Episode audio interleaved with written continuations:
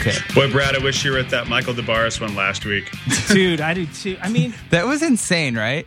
Yeah, that was just so crazy. that was one of those podcasts where I'm like, Michael Des Barres, I know this guy. Like, he's the husband of Pamela Pamela Des Barres. DeBarris. I'm like, and then like as it slowly approached, I was like, oh yeah, and then he did this.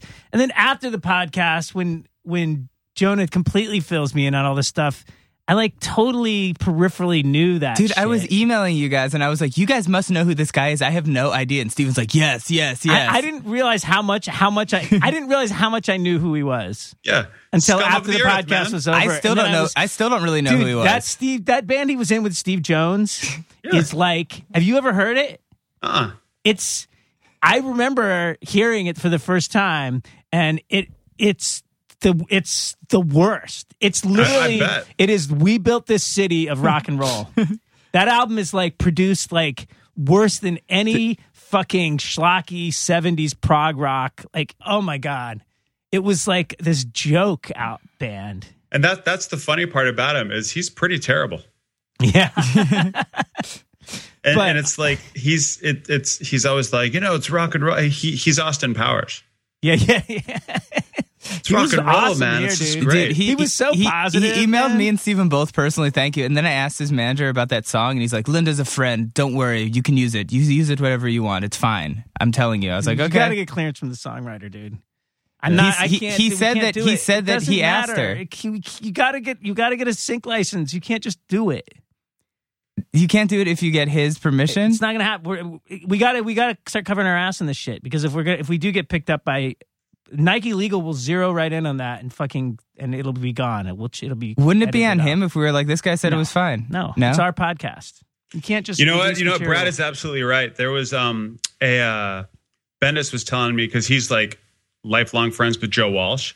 How Joe Walsh was on Howard Stern, and they asked him to do like an Eagles tune, and he said no, and then he kind of caved and did it, and afterwards he went. Can you can you just take that out because they're gonna sue the fuck out of me like they're Really? they're assholes like like Henley like like they're dicks like just They're please not gonna sue Joe Walsh.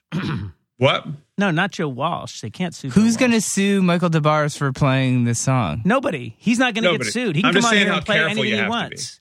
It's our podcast. We Oh, own I it. see what you're saying. We're putting it out. I see what you're saying. They'll sue us. Gotcha. And if it was just a snippet, like there's actually podcasts actually you can use up to like 15 seconds or something, even of a of a mechanical. Like you can use the original version of a song. Because you know the idea is if you're previewing stuff or like you're talking about an upcoming release, you could actually put in up to like 15 seconds. But TV's TV's thirty What? what so It's let, 30? let me ask you this: if mm-hmm. if he had written the song, then it would be different. Like if he was like, "I want to play this song I wrote." I would still want to have a recording of him saying, "Yeah, it's okay for you to use Okay, this on your podcast." I understand, It's the legal issue. dude. I, I know you're not. I know you're not conspiring against him. I'm just curious how it Copyright- works. It's copyright infringement. All right, let's do Yeah. Chris number two.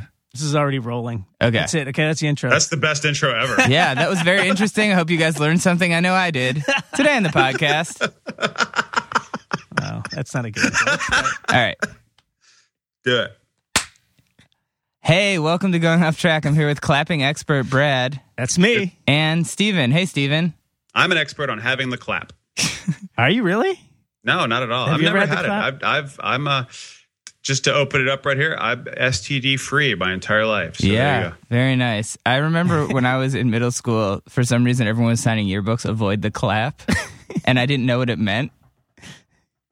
Now I know what it means. you know now? Well, I not You not do. You you did live in Williamsburg, which I- is the most venereal disease ridden.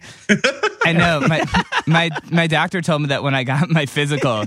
He's like, "So do you want to get?" T-? I was like, "I guess." He's like, "Well, just so you know, it's like the highest concentration ever of STDs." But the clap is is that slang for a different one? Clap is gonorrhea, right? Gonorrhea. Okay. Which yeah. I So I, still don't know what that means. yeah. either. So I guess I don't know what any of this means. But I think it's good not to know what this means at Oh, this yeah. point. yeah, gonorrhea. I think I think the the textbook term for gonorrhea, the definition is uh, painful discharge.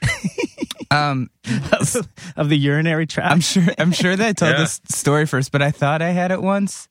I'm sure I told you this after I I did a curry challenge and ate the world's hottest curry at Brick Lane Curry House.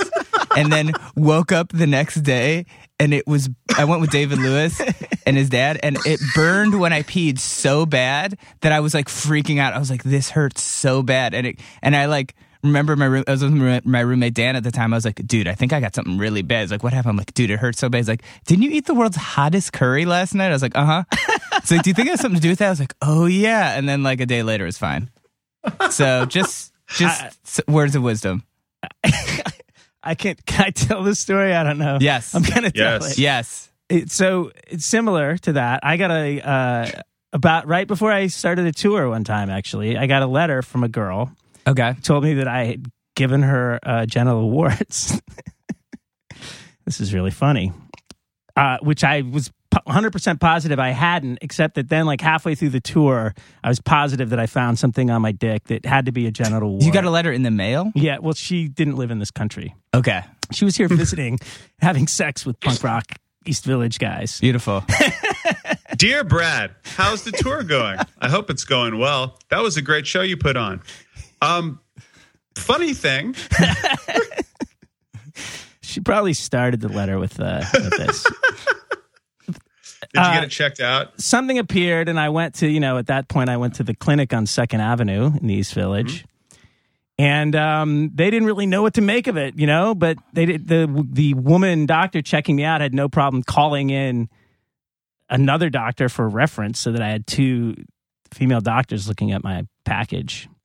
Turns out it was not genital warts, and whatever I had was just you know pimple or something on my dick. But uh, Yeah. I did speak. I spent about six months just completely like Yeah. freaked out. That's scary. I heard I was listening to Ari Shaffir's podcast and he thought he had some crazy STD and called all these women and told them he had it and then it turned out he didn't have it and had to call them all back.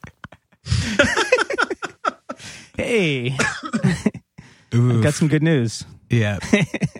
STD is a super party. Um, I would I would like to to segue into if you're enjoying this this fun riffage. Uh, our new thing is dollar a podcast. If you like what you're hearing each week, just donate a dollar. If, if if the people who listen to this podcast on a weekly basis threw in a buck as if you were tipping a barista, Yeah, tip. that Yeah. would be a really really awesome thing. Helps keep keeps everything going. It's a good way to break even for a podcast. Jonah and Brad do a lot of work. Um, I sit around a lot. yeah, but we do we do have some some costs now with with having so many episodes on the server. So We have we have every episode on the server. Every a lot episode. of podcasts don't do that, and I want to say that was intentional. But for us, it's really like, oh shit, we should archive those. Yeah. So get them while you can. But yeah, throw a dollar in. And uh, um, speaking of donations, uh, That's a good one. anyways, I'll take it. I'll take it for Chris. yeah. Uh, today on the podcast, a band who uh, does donations for lots of good causes, super political band. Um, Chris number two from Anti Flag is here, and awesome, dude. One of the best. awesome dude. I don't understand how he's like my age and has been an Anti Flag for like twenty five years. um, but it somehow that happens. I checked. Their first record came out in '96. Um, but American Spring is their new record, just came out. Um, and yeah, Chris is a friend of me and Stevens for a long time. Been trying to get him on the podcast forever. Uh, great dude, really into hockey. Um, I hung out with them Occupy Wall Street. They played, and if you look up their video of them playing at Occupy Wall Street, I'm standing in the background. Really, you're in the vid? Yep, yeah, it's pretty cool. Nice work. But they, yeah, whenever there's some kind of political unrest, Anti Flag is there, and uh, yeah, they benefit a lot of great causes. Um, and I make a lot of puns at their expense, and they're very good sports about it. so uh, yeah, check out their new record, American Spring, and let's get into it with Chris Number Two from Anti Flag.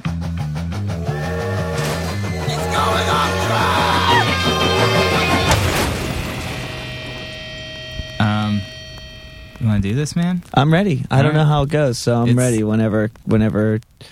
Yeah, action. Action. Here we are with Chris Number Two. What's up, dude? Hey, man. How's it going? Very well, very well. We are playing um, rock and roll concerts. We're doing that thing where a band plays an album, and um, it's it's really hard. Yeah. Don't ever do it. My advice is not to do it. So this is Anti Flag. Yeah. Not to be confused with White Wives, your other band who's awesome. Yeah, um, White Wives. I we kind of only do an album show because we only have one album. so yeah, So how how have the album Anti Flag shows been going? very well. The people really enjoy it because they, you know, some of the songs on the record Which record is it? Just a Terror State. Okay. um, and uh, it came out in 2003, and um, it was kind of like a record about the build up to the wars in Af- Afghanistan and Iraq. So um, it, it felt really kind of apropos for us to go back to that record now as drone strikes have increased and um, ISIS is uh, now a, a term that we use and has creeped its way into the dialogue of people. So, um, so when we were like, well, we're in between records, you know, what are we going to do? And um, kind of looking at the state of the politics and trying to get back in touch with the anti-war movement, um, we were like, well, let's unearth these songs and so the shows go really well and it's really funny because it's it's really two groups of people it's it's people that come up to me after and say i haven't seen your band since 2004 and then it's like really young kids who are like i never thought i'd hear you play those songs Right. so so it's like I can see I have like these conversations where people are like, I feel like I'm a dad at this show. And then like the kids are like, Who are all these old people at this show? You know, so it's uh it's an interesting mix of folks that are coming out to The photos you've been posting look crazy. Like I can't believe how like so many people. so many people come and it's very kind of them Yeah. uh, uh, there's a lot of things that you can do and not like not get yelled at by jerks like me is, is high on the list I did just I guess I never realized that that was such a seminal anti-flag album. I guess I guess everyone has like a different attachment. Yeah, yeah, yeah. Um, I think that it's. I don't know. It's not our best selling record, you know, if that means anything. I don't Right. know. Um, but it, it, uh, I think it's the one where we found out like what we wanted to sound like, and so um, that was the the trajectory of the band, like unearthing the more pop version of the punk rock song that we were trying to write when we were younger, but just not good enough. I found this interview and I forgot if I'm going to send it to you that I did with you guys for my zine in college. And there's this whole thing about remember when the venues would have to be no smoking? Yeah. And yeah. there was this whole thing about it, like you guys were arguing with someone about Yeah, it, yeah, and it was this whole thing. And I was like, first of all, it sounds fucking crazy that like smoking was ever allowed in, at a show, and that this was a thing, and it was like such a big deal. Yeah, yeah. Like- well, so Justin, he we had this like box truck, you know, like uh, kind of just like what you would rent from U-Haul or whatever.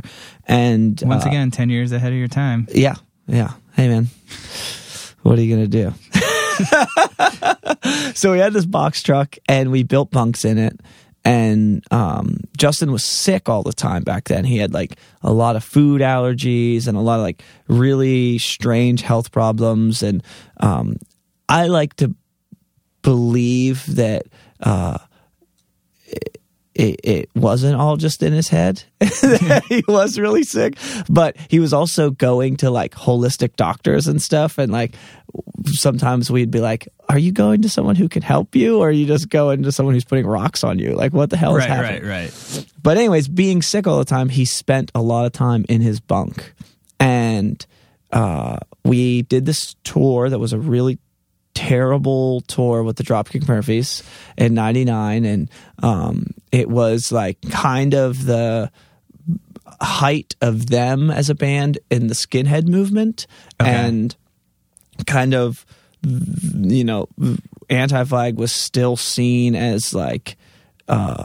a, a radical punk band at the time you know and we would go to places like texas together and people would be in the audience and look for kids with anti-flag shirts and punch them out and we'd have to stop every two songs and it was like a really it was a violent tour. And um, uh, we got into an argument with the Dropkick Murphys about the violence and um, uh, and then you know no, there was no right or wrong you know like their audience was their audience and they wanted to make sure that they were taken care of and our audience was our audience and we wanted to make sure that they were taken care of and um, it came to a head and we just decided it was better for us to go home and so we drove from Texas straight home, and Justin didn't leave his bunk. and he got carbon monoxide poisoning from the truck. No it was way. leaking into his bunk. Yeah.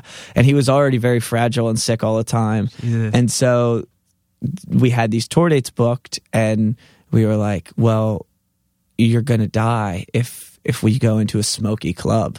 And at that time, clubs were smoky. Like we were playing like the Ottobar in Baltimore and stuff like that. And there'd be maybe 150 200 people. And it seemed like everyone smoked a pack of cigarettes in that room at the time. And so um, we put up like signs that said like you know justin's really sick. It would be it would be awesome if you didn't smoke. Like really kind of kind stuff. And people were so angry. They were so angry. Yeah. They're still angry. Like uh, I run across people all the time who are like, I. Yeah, the best thing that ever happened though was we were at a shit. We played a show in St. Louis, and this kid put like a thousand cigarettes in his mouth, and he lit them all like right in front of the stage, like "fuck you."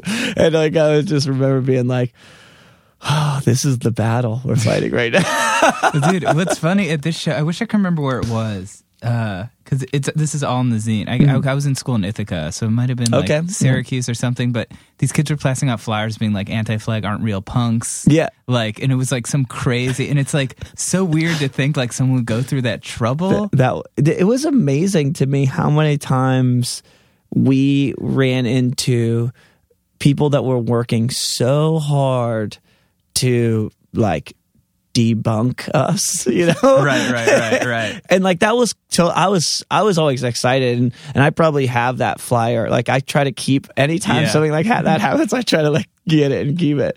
Yeah i mean having kids protest our shows and i was just like well at least they've got that side of it down. Like that's awesome you know? Like and we go out and you know say what's up to them and you know i think then they realize that we're not just like super angry with them and Right. and yeah Well, I just think you guys are in such a it's such a weird, crazy position because like I remember even interviewing you guys like not in a confrontational way, but like on Warp Tour and being like, "Do you guys feel weird playing Yeah. with all this stuff?" And it's like I would have never asked that to any other band. yeah yeah Like, you know what. I mean? Like, well here's this is me at 17 years old uh, justin is recovering from the carbon monoxide poisoning so he's not yet with us on warp tour and this was 2000 and i went uh, so i was 18 years old and um, first show um, it's in phoenix or something like that and I have to sing all the songs. I'm freaking out. Like it's bad enough we're on Warp Tour, and I go to the side of the stage to watch a band. I, I think it was the Lunachicks, and I turn to my left, and Billie Joe Armstrong is standing right next to me, and I'm like, "This is the dude. This is the reason I'm here." Like this guy, you know, he wrote the songs that made me find out what punk rock is. You Right. know, and I turned to him and I was like, "Hi, Billy. My name is Chris. I play an anti-flag. Uh, nice to meet you." And Billie Joe Armstrong turned to me and he said, "You're an anti-flag? Oh, how are you guys dealing with the politics of your band matching up with being on the Warp Tour?" And I was just like, first off, A, you know enough about us to know that it's fucking weird that we're on Warp Tour. And B, like, holy shit, I have to answer this question again. dude, that's incredible. Were you like, how do you feel not to be on Lookout anymore? Exactly. To be in a major label? Like, are you kidding me? yeah. I was like, yeah. So I gave him probably the same answer I gave you. And then I ran and called home and I was like, you'll never guess what happened. that is so funny. it was, it was incredible. It was incredible. Well, that's also what I don't understand about Anti Flag is like, you guys have been a band for so long, but you're still like so young. Like I don't like they're like like I've been in Anti Flag for twenty years. I'm like, did you start playing with them when you were like ten? I've been in the band since the end of 98 and End I was 98. 16, 17 whenever I had joined. okay, and Yeah. they had been a band for a little while before Yeah, that. yeah, yeah. The band formed in 93 Okay, and the first record came out in 96. Uh, and that's Die for the Government. And the second record is the first record I played on. That's a new kind of army, and that came out in 99. that's so wild. Yeah, I know it's like I was a child. Yeah. Um, and like I had this whole thing where I was still in high school and my mom would have killed me had I not gotten a diploma, so I couldn't drop out. And I was like a major fuck up kid. so I went into my guidance counselor and I was like, I got this opportunity to join this band. They're going to tour the country. I really want to do it. What can I do? And they got together with everybody and stopped all my classes mid semester.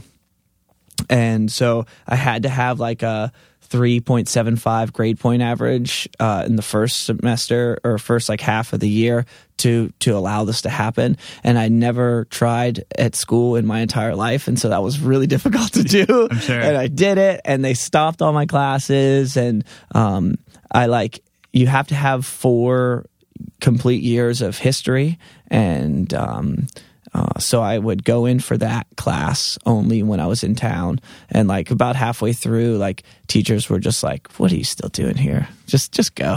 And I was like, "Okay, cool." And so I graduated, I got my diploma, but I wasn't there for it, and that was like the first U.S. tour I did, and that was the summer of '99 So you're you're from Pittsburgh originally? from Pittsburgh originally. Okay. yeah, And are you still based out of there? yeah, yeah, Okay. yeah. It's it's the coolest town, um, and I feel like part of the reason why we've been able to be a band this long and go through the ups and downs of um, music as an industry and as a commodity uh, is because we live in Pittsburgh and the cost of living is very Right. low and um, we're, we're easily accessible to New York, easily accessible to um, DC and other places where we can, you know, kind of build up uh, uh, a real relationship with with with people and and have like a long lasting uh, community of places to play, but also not have the expenditures of living in like New York. Or Yeah, something. it's the same. Like when I was working at AP, when I was an editor there, it was the same. People were like, I can't believe you guys are in Cleveland. I Yeah. was like, yeah, it's great. It's, my great. rent's four hundred bucks a month. exactly. Like, yeah, I'm never here. yeah, yeah. And and that's the thing. If you want to go anywhere, you can get there. And if you, um, you know, punk money goes far in in the Rust Belt. That's for yeah, sure. that is true. Um, what was I gonna say? Um, I had something like really wanted to ask you. Yeah. Uh oh. nothing, nothing controversial. Oh, okay. Good. Good. Good. Good. Um, so what? When did sort of the White Wife stuff start? Was that because I always think it's interesting when like a side project starts that has like members of your regular band in it, sort of. Yeah. So it was crazy. Yeah, it was crazy because Because I saw you guys at like the world's hottest show here, like five or six years ago. Yeah, yeah. that's, that's funny. Yeah, we started in 2011. That's what I want to say. No, maybe 2010. 2010. Okay. And um uh it was kind of out of like necessity like Anti-Flag had just gone through the major label thing. I was questioning my abilities as a songwriter and whether or not there was ever like a chance to do more. And it's really interesting because I had played in another band like right when I was joining Anti Flag, and I kept that band going. Uh, it was called Whatever It Takes, and it was like shitty like 2000 era band. So we sound like Saves the Day and Right. sounded like, you know what I mean? Like, like that's what you did, you know? And uh, that was great. And I think that had I not done that, like that got me up to speed with the rest of the guys in the band. Like I was always, I was playing a show every day. Um, when Anti Flag wasn't on tour, I was doing stuff with whatever it takes. And that really helped me to, um, uh, you know, get some of those early miles under the belt of like growing a thing from the ground up that I didn't get that opportunity to do by joining Anti Flag. So I kind of felt it was time to do that again with White Wives. And um, Roger, who lived in Brooklyn at the time that we had started it, he was sending me songs and I recorded a, like a solo record for him. And um, I just loved him so much and loved his songs so much that I was like, "Can we play music together? Like, please." And um, and so we did it, and we jammed, and we had one practice, uh, and it went really well. And like, we wrote our first song together, and then Chris Head, who plays at Anti Flag, he wrote me, and he he was like, he was kind of angry at me because like we had talked about doing another band together and like a more like um like a band with a broader sonic landscape and um you know, he's so quiet. And even when we're on anti flag tours, I don't know if he's having a good time. Right. so I didn't suspect he wanted to be in this band that was going to sleep on people's floors and like play shows to five people. But like he did. And whenever, I don't even know if it's a thing where he really wanted to. He just felt slighted that he didn't get the, the call. right, right, so then he's like, "Yeah, I'm going to prove to you that I'm in." You know, Yeah. so so he's been there ever since. So, um, and he- and he adds a lot, and he's like, you know, probably like the biggest Pixies fan I know, and um, uh, you know, he, he's he actually is far more into like the indie side of music than I even am, you know, and so he brings in a lot of ideas to White Wives that I didn't know about. I just wanted, uh, I, I just wanted to stomp on my collection of stomp boxes and make uh, make noise and not uh, have to worry about um, the preconceived notions of what a band is supposed to sound like or not supposed to sound like, like I have to do an anti-flag. Right. And I think like maybe people don't know you and Chris like they like oh they're another band like they probably just listen to GBH or like the Exploited. yeah. and, like, so it's like interesting that it is so kind of on the other side of the spectrum. Yeah, yeah.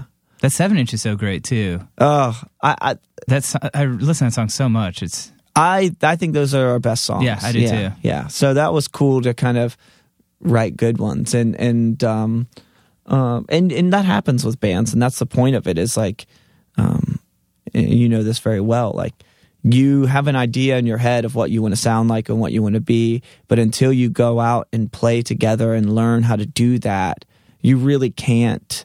Um, you really can't get to that. You know, there's there there's like it's very rare that you just get in the room and write the record that encompasses what you want to be, you know, until you fall down, until you go through all those motions to figure it out. Um, uh, you're to be chasing something. Um, and I, I think that, uh, I think that that's why you like after us doing a tour and doing the traveling and playing together and learning more about each other, we were able to write better songs that way. And that's the advice I like. People come up to me all the time and they're like, "Oh, I'm in a band. What should I do?" And I'm like, "Save your money. like, Yeah. don't make a record. Who Yeah. cares? Go and play for two years and then make a record. Like it's. I know it's harder to get shows without a demo or whatever, but it it'll be so much better for you to figure out what you want to be first and then then make the record. definitely. And I feel like you've been around for so many weird like milestones in my life. Like Anti-Flag played the first United Nations show. Yep. inauguration. Then I went with you guys to like Occupy, Yeah, yeah, yeah, Park. yeah, yeah, like yeah. I feel like it's just like you guys are always pop up in something kind of interesting. I I'm without being weird, like I'm a big fan of you. Yeah, and so I like I really uh, have been excited to see um, your trajectory trajectory be what it is, and um, I also I was all I've always been a big fan of you, but I I the alternative press thing like never worked for us. Yeah. And um, we have we have a new record coming out, and, and I'm not going to talk shit, and I hope that they'll write about it, and I hope like all that stuff is, uh, you know, like I'm I still think that a lot of the people that are there, um, will make sure this is going. Yeah, cool. Um, I I still think that a lot of people that are there are really awesome. Um, but they, you know, we're older gentlemen in a political punk rock band. We're not the target demographic of that magazine, and I understand that. So when you were there, I, I like I felt like it was just kind of like oh, keep keep you know. Way to get saves the day on the cover, Like- Right, right, right. like, Totally, Like there was always like little victories for it, you Yeah. know. Um, but so now, like you know, I, I feel like uh, I can be a little bit more involved in your life, and I and I'm going to try to be whenever I can. yeah, no, you're you're you're you're around in Yeah. my life a lot. Good, I good. feel like I'm glad to hear you say that because I feel like I'm always like punishing you with like the worst puns. I love it. That's the. I love it. I'm I'm I'm a fan of the pun. Okay. Yeah, I'm a fan. Sometimes it's like my brain. It's like always like five percent. Like what rhymes with this? Like what rhymes? Like I feel like if I could just harness that. There was a really good die for the government one. I can't remember what it was. Well, I remember it. Okay. Because I feel like I said it to you like four times. But yeah, I saw you. Where were we? I think we were Hot Water played 930 Club. okay. And it, maybe you got up and sang with them. Yeah, yeah, yeah. And I was up there, I think with Lucas, we were rehearsing or something. Yeah. And you guys had just put out that bacon shaped Yeah, seven yeah, inch. yeah. And I was like, oh, does this have uh, Fry for Your Government on it? it's still good. Yeah. Well, I'm glad you like it because I felt like I was like, is this so annoying? Fry for your government. That's Yeah. good. Yeah. Thank Yeah. you. Mhm. I was pretty proud of it. That's really great. I also don't know if you know this, but um, when you guys put out Underground Network and had that um, that Woody Guthrie Mhm. thing in it, I was interviewing Nora Guthrie and I told her about it, and I sent her the artwork. So, do you know that I know that? And she told me about that. And you're go fast forward to the Terror State, which is the record that we're playing the albums on. One of the songs on is called Post War Breakout, which is Woody Guthrie lyrics. And we got to go to the Guthrie archive No and way. go through it and pick one of his unreleased songs because of you showing Nora that. That's crazy. I didn't know that. That's awesome though. One of the reasons why I'm a big fan of yours. well, I thought it was so cool. So I was talking to her, I think about like the Mermaid Avenue stuff or mm-hmm. something, and I was like, you know, there's a punk band that's like really into you, and she's like, no, and I sent it to her, and she was like so stoked about yeah, it. yeah. yeah. was, she wrote us, and she was like, "I did, I did an interview with Jonah, and, and he told me, he told me about it, and and I was like, no way, and. Uh, she's like, yeah, would you like to come up? And essentially, we did the same thing that Billy Bragg and Wilco did, and we got to go through and wear really cool white gloves. And they had just put in like a new computer system, so you were able to search for keywords. And, Oh wow. and so yeah we were able to like like it it was a, it was an incredible experience that I'll never forget doing that. And that's all because of you. Think about think Wow. about that buddy. So he just has just like pages and pages oh yeah. and pages because of you couldn't lyrics? record. Yeah you couldn't record. And the the crazy part about it is um he you can see when he gets sick because some of the songs are handwritten and then halfway through they're typed. And they brought in a typewriter and he was like he was writing songs until the day he died. And um, the other thing is as he gets older he gets a bit more perverted. So like i don't know if you were talking like on the mermaid avenue thing there's that song uh, ingrid bergman. Right. and uh, Billy Bragg has the great story talking about how it's like definitely sexual innuendo for what he him lusting over Ingrid Bergman, and uh, uh, it's true because like there's like metaphors like "girl, I want to roll around in your grassy knoll" and stuff like Yeah, that, yeah, and yeah. you're like, oh man, like yeah, Woody is going for it here. So um, it's a, it was a really cool curtain pullback for us to see, and um, it was also a testament of the like you should just write write all the time. It doesn't matter what it is, and just put it down because at some point it might make sense to somebody somewhere. And um, and you know, we all not to get like hippie bullshit on you, but like all of us that make music do so uh, hoping that it will last longer than we do. Right. And um, clearly, the stuff that Woody Guthrie did is that. Yeah. I mean, how do you sort of like obviously we're doing this in like a nice studio. Mhm. Like I love doing the podcast. I'm so glad you could come, but like how do you sort of reconcile kind of like being a punk was sort of like being an adult cuz I feel like especially now like it's I know it's kind of open-ended, but I feel like I sometimes struggle with like if like you know people want to give you money and it's like just cuz I feel like I've learned that just cuz people have money doesn't mean they're necessarily evil Yep. and that was i feel like a really hard thing for me to kind of learn i can only imagine kind of being in your position and kind of being under the microscope a little more how that Yeah. would be Well, we we come out of it. We we come out of like a pretty interesting town, and I think the politics of Pittsburgh really lend itself to shaping and defining the politics of the band. So, a lot of the time, what we found is.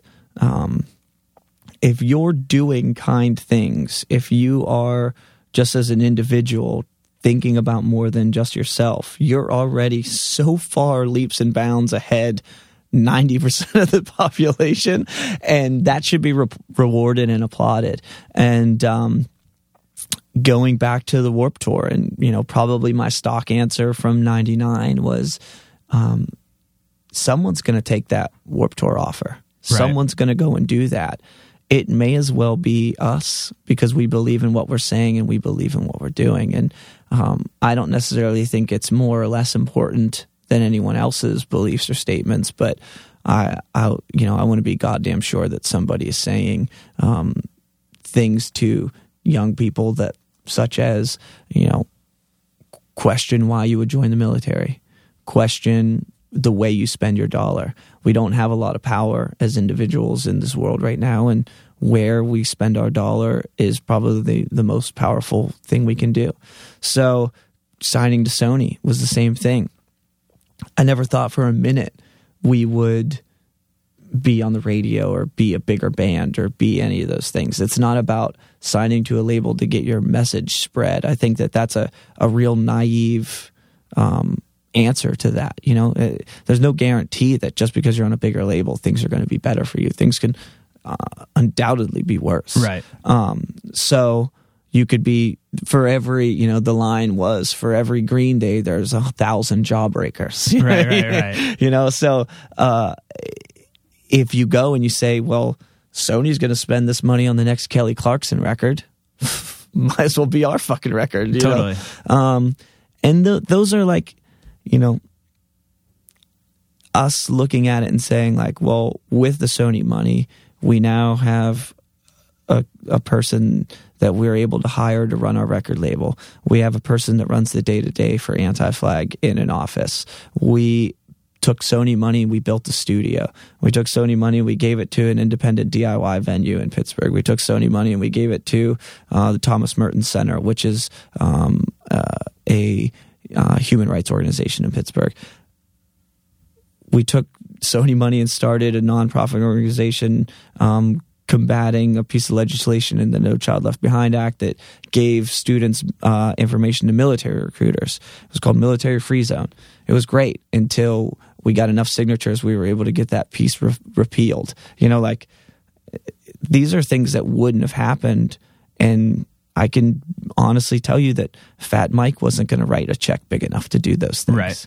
Because Fat Mike was saying, well, those things don't sell records. We would go into Sony and fucking lie through our teeth and say things like, oh, we know our audience. They, they, they're, they're really going to be into this uh, uh, nonprofit organization. We just need 10 grand to hire this a friend of ours. His name was Scott Goodstein, who now works on Obama campaigns. you know, we were able to hire him in 2006 with Sony money that, you know, unless we lied to them and told them it was about, you know, selling records, like Fat Mike knows that that's not the real case. But Right. those fools were so dead set on making us happy and keeping us happy in you know the bidding war that surrounded our band and Rick Rubin wanting to sign us and all this crazy shit that happened back then. Um, RCA was so afraid of upsetting us; they just gave us everything we asked for. And um, You're able to hire Mike Ski. I mean, yeah, yeah, exactly. Yeah. Well, I mean, that was the thing. We not only hired Ski, we flew him to L.A. We Yeah. like, you know, he tells a great version of that story, which I love. And, um, but it's just having the ability to create an economy around your band or around your art that you know is one that's being handled with far more care than many other uh, economies around. Um, that to me is is about just what you're saying, like growing up and looking at punk rock as more than just a, a fuck you. Certainly is a fuck you. It certainly is um, uh, a challenge to the, to the status quo. But the way you're going to challenge the status quo is keeping art alive. And, um, you know, uh, I think that uh, that's one of the, going back to living in Pittsburgh, and it's one of the opportunities we're afforded because we haven't priced art out of our scene and our world.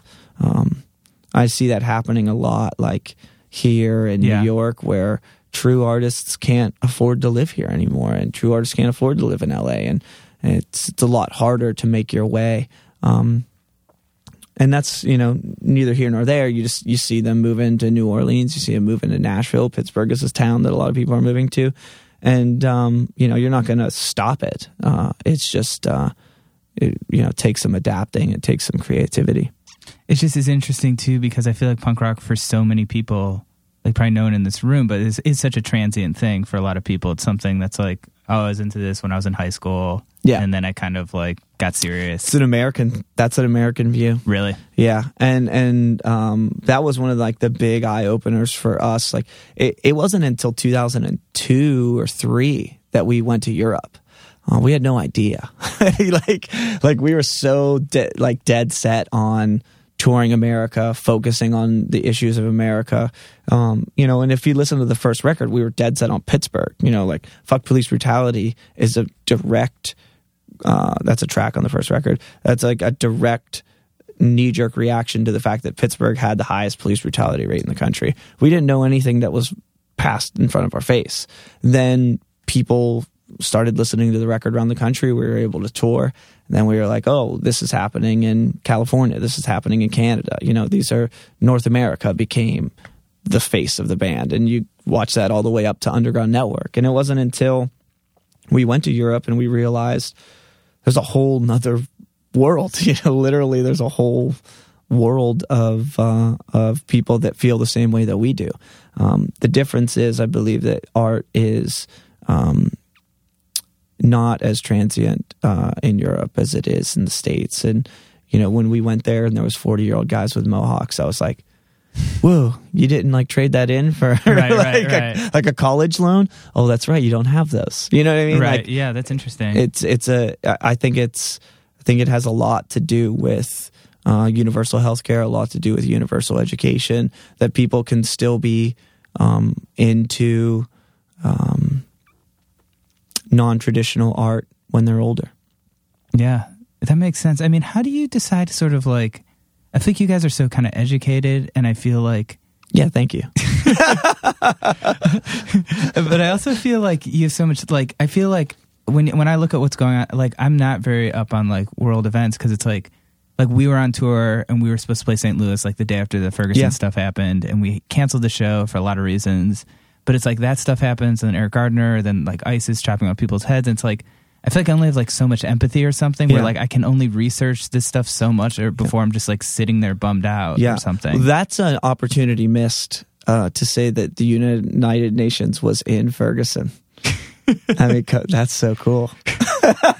well, There's a statement in there somewhere. There is. Uh, is. yeah, it, I mean, it was weird because like we were like getting all this news and we didn't know what was happening, and then we also felt like, I mean, ultimately the promoters were were like, you can do whatever you want. We didn't want to put like our fans in danger, like Yeah. have them drive through that, and it was also like we felt kind of weird about being like the like. For better or worse, like the white guys and like this nichey punk band, just like showing up pretending Oh, like oh, nothing's oh, oh, happening. We we have battled with that um, the entire time of of you know uh, coming from a place of privilege and making and making a statement on um, uh, something that has really brought the idea of privilege and really brought the idea of um, how deep the racism still runs in our country to the forefront of uh, public dialogue. So, yeah, that's that's not something I, um, you know, I understand completely. We we were a band on on September 11th, Yeah. so we had a tour booked and had the entire thing um, be you know deleted by promoters across the country. Um, you know, Hot Topic, which was the thing that sold anti-flag merchandise at the time, sent a package back to the office, everything that they had in their warehouse. Um, He's serious? there was a list of bands banned from the radio, and we were on it, and we thought it was really funny because we had never been played on the radio. so yeah, so it's definitely it's definitely scary when um, it feels as if you're on the outside and you want to make a statement, but you don't know where to push and where and and when it's appropriate to make that statement. Um, but we also get and I think that you get this too, and and and you know, um, whether or not everyone in the band is um, as affluent in the politics of it, you know, United Nations is is a political band, Right. and um, it's very easy to sit on a computer and to listen to Democracy Now every day and feel like we are fucked. And then we get to go to Asbury Park and play to 300 people that lose their minds and have a great time. And you're like, well, if these kids are the ones that are going to be alive in 10 years, 15 years, then we're not so fucked. And that's the yin and the yang of what we get to do in this band is um, we get to have these kind of rallies and celebrations almost every night that um, uh, allow us to feel as if we're not alone and um, the politics don't become as heavy. Um, and I like again, that's like I don't want to sound like a fucking hippie, you know? Right, right. Uh, but it, it is true. It, it really is like, especially now, like this last week, I've been doing, uh, Justin and I have been doing the liner notes for the new record. And when you go into what each song is about, and you're like, even though you didn't realize when you were writing it, it's it's about more than what you maybe thought. And then you're down in this rabbit hole of reading the Guantanamo Diary and going like, "Oh man, like like this is the thing that the president that I went and watched the inauguration of, the first one in the last, you know, uh 10 years that I wasn't there protesting. And I went and watched the inauguration and I cried and I was moved and I felt as if we were on this new righteous path. And he signs an executive order to clo- close Guantanamo Bay. And here we are six years into his presidency and it's still open. And we're just getting this book that was written by a detainee and it's, it's horrific. And, you know, you've got a song on the record like that and, you're you're like I said, you're down in the rabbit hole of of you know what else is there? Like where where how do I how do I raise my hand any higher and say like I don't this isn't done in my name. I don't believe in this, you know. Right. And Um, that's I feel like it's gone so far that way like I understand like, you know, racial and gender, like I understand these things are complex and like understand like white males like we're super privileged. Totally get that, but I feel like there is this mentality of like like this like stay in your lane, like you can't even if you're like supporting people, I feel like you don't like this isn't for you mm-hmm. and it's sort of weird because I feel like it's like marginalized like I feel like it's kind of this almost like this weird like the same mentality in some way like and Yeah. it's you know and i understand like if you go to a protest and like there's some college kids wh- white kids like are like fucking with the police and it's like you guys don't get it you're ruining this for everyone Yeah, like of yeah. course like that's not cool but i also feel like just because you're born this way i feel like doesn't mean like you can't be supportive Yeah. and sort of i feel like it's Well- you don't want to offend anyone either or that like- was one of the reasons why I loved the Occupy movement. yeah is that that it just all happened. It, and so you'd walk around, and you know the Israel Palestine issue was right there, and you'd walk around, and there was an Egyptian issue right there, and there was you know, uh, and and that to me felt like as distracted as it was, it wasn't um, it wasn't a movement being hijacked. Right. Um, and that that to your point, I could you know, I feel as if in the like 2003 and four anti-war movements, you'd be going and you'd feel as if okay, we're all here to say no to war, and then boom, the movement's hijacked by something else and someone else's issue. And you're like, well, I agree with this, but I don't know if I agree with that, and I'm not educated enough to say I agree with that, and um, and that puts you in a predicament of like, like compartmentalizing your political views, you Right. know, when the political view we're looking for is humanity, you know, and like it's fucking Bill and Ted. Be excellent to each other. Right, right, totally, like totally. that's the whole premise of that movie. Is with their rock, they told people to be excellent to each other and save the planet. You know, like that's the world I want to live in. wild stallions Exactly. Yeah. Exactly. So um, somewhere, uh, somewhere in there. Are we still going? Yeah. Cool. Um, what time is it? Two thirty. Okay. Cool. I got a sound check at some point. okay Yeah. Cool. uh where are you guys at Gramercy. see We Okay. got um, Chris Head. Actually, has got a car. He's driving us around. okay cool Yeah. well just let me know when you have to go Probably five ten minutes. Okay. Cool. Oh, go ahead. Bill and Ted. That's out. Bill and Ted.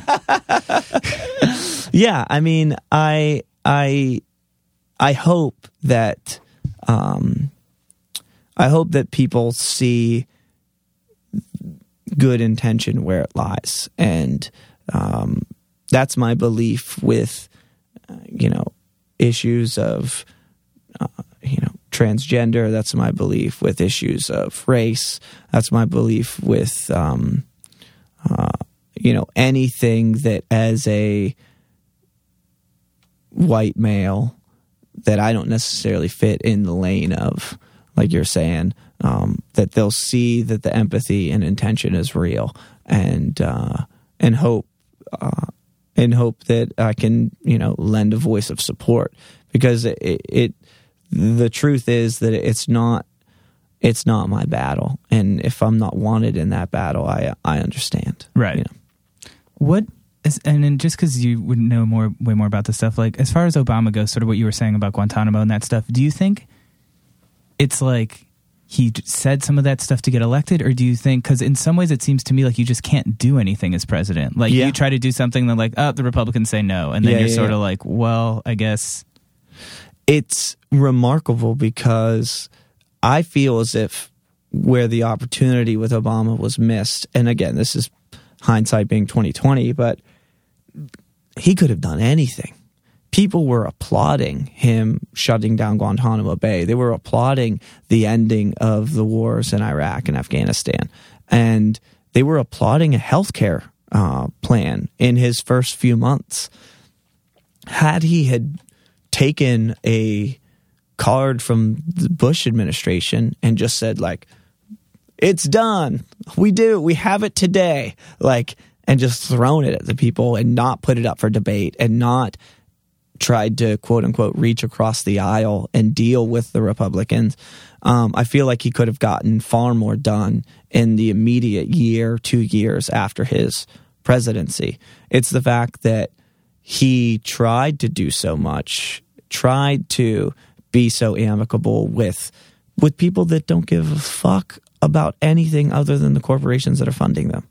And I, I'm I'm angry at Barack Obama as a president the same way I was angry at George W. Bush. Like this is a person who's allowing a corporate overthrow of American policies and American um, uh, democracy. And so that to me is is is almost more frustrating because we knew it was going to come from George W. Bush. Everyone knew a mile ahead that he was uh, a crony for uh, the status quo.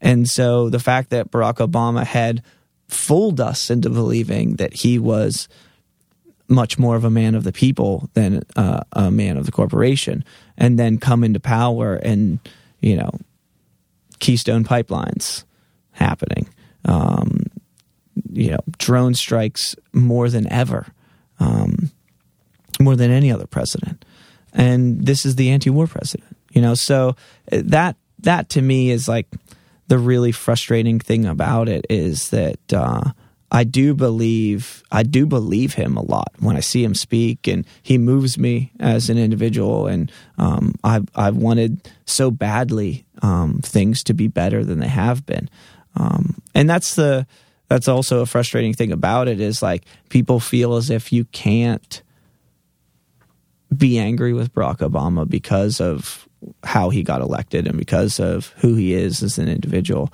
Um, but I, I think that we should be allowed to be angry at whoever's doing wrong uh, by the country, and that goes for um, a president, that goes for you know a pope, that goes for prime ministers in Canada and whatnot. You know, whoever is uh, uh, an elected official or whoever is a person in power, and if they're um, using that power not to benefit humanity, they need to be challenged. It's pretty simple. I mean, do you think things are more partisan now than they kind of have ever been, or do you think it's always been that way? No, I think it's. I mean, I think if you look backward to Clinton, this was a very similar strategy. It seems that it seems like the biggest thing, the biggest difference between uh, a Democrat uh, uh, presidency and a Republican presidency is secrecy. It's like so many things are just done in secret under a Democrat uh, uh, uh, political regime. They they they tend to try to try to you know uh, hide things in bills. They tend to try to um, n- not have as lengthy of a discussion on, on what they actually want to pass through, and they you know use more distraction or use more um, uh, more of media blinder, whereas the Republicans are just kind of like, "Fuck you! This is what we did today. It's right here." And so I almost like that better because I know what we're angry about. You know, um, it, it's uh, it's definitely uh, a transparency issue between the two, and you know, going back to Warped Tour. Um, being on Warped Tour and hearing uh, Dennis at the time with International Noise Conspiracy talk about um, American politics and you know his his disgust with those of us that were in the punk voter movement, and he was just like, "Man, you're just you're just on a treadmill." You know, like nothing's going to change if you're voting Democrat or Republican. And at the time, I was like, man, I wanted Dennis to like me. I'm Right. sorry that I'm sorry that I'm working so hard to get Bush out of office right now, but because I I want to be on his team, you know. But um, on on many levels, he's correct. Like like we're just playing ping pong, and it's just going back and forth. And until something happens to change us uh, uh, from this trajectory, I- I don't know what it. You know, I don't know what that is. I don't really have that solution other than be more involved in your local community be more involved in where you spend your dollar in your local community and try to you know grassroots a movement of humanity versus hoping that a president is going to come down from heaven above and make everything better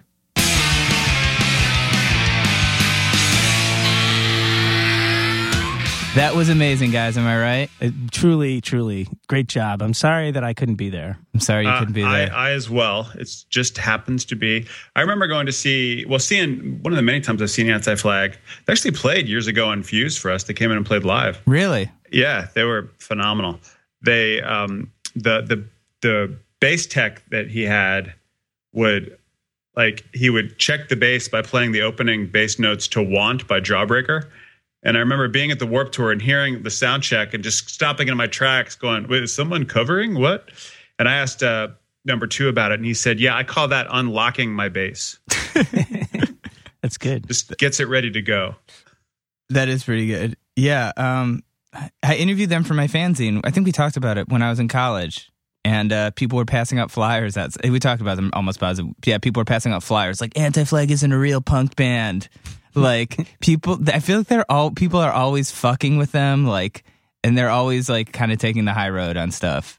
Yeah, I feel like people they're- always kind of scrutinizing when you're when you're like a band like them or against me or something. I feel like people like the punks or whatever always scrutinizing everything you do from like their parents' basement. yeah, um, yeah. Fuck the punks. You hear that? Fuck you, punks. You hear Yeah, that? seriously. Uh, You want to you want to be punk? Wear a fucking suit. It's true. and speaking of punk, uh, this month a cover story. I wrote the cover story on Alternative Press on Fall Out Boy, punk Oh, yeah. band. Um, I just got it, copies of it yesterday. Came out pretty cool. Photos by my friend Jonathan Weiner, awesome photographer. nice. Wow. And uh, so check that out. Um, Steven, what, you you have anything going on? I've got the a couple more episodes of Sprint Fan Connection on Yahoo. I was just in. I just talked to Walk the Moon out in Tucson, Arizona. That should be if it's not up now, it, it should be up very soon. And check out their fans. Talk to them. Delightful bunch of gentlemen from Cincinnati. Yay. And what about you, Brad? Just Just doing the do here, man. Trying to keep it real. Converse rubber tracks, Building the empire. taking over. Yeah. Taking over the world. It's true. There'll be one in every city, and no marketing to talk about it. Um, yeah, but you can visit us online, going off track. We're on Twitter. As we said earlier, if you want to donate a dollar, that would help us pay for our server costs. Um, and yeah, I think that's it. We'll be back next week. Thanks for tuning in.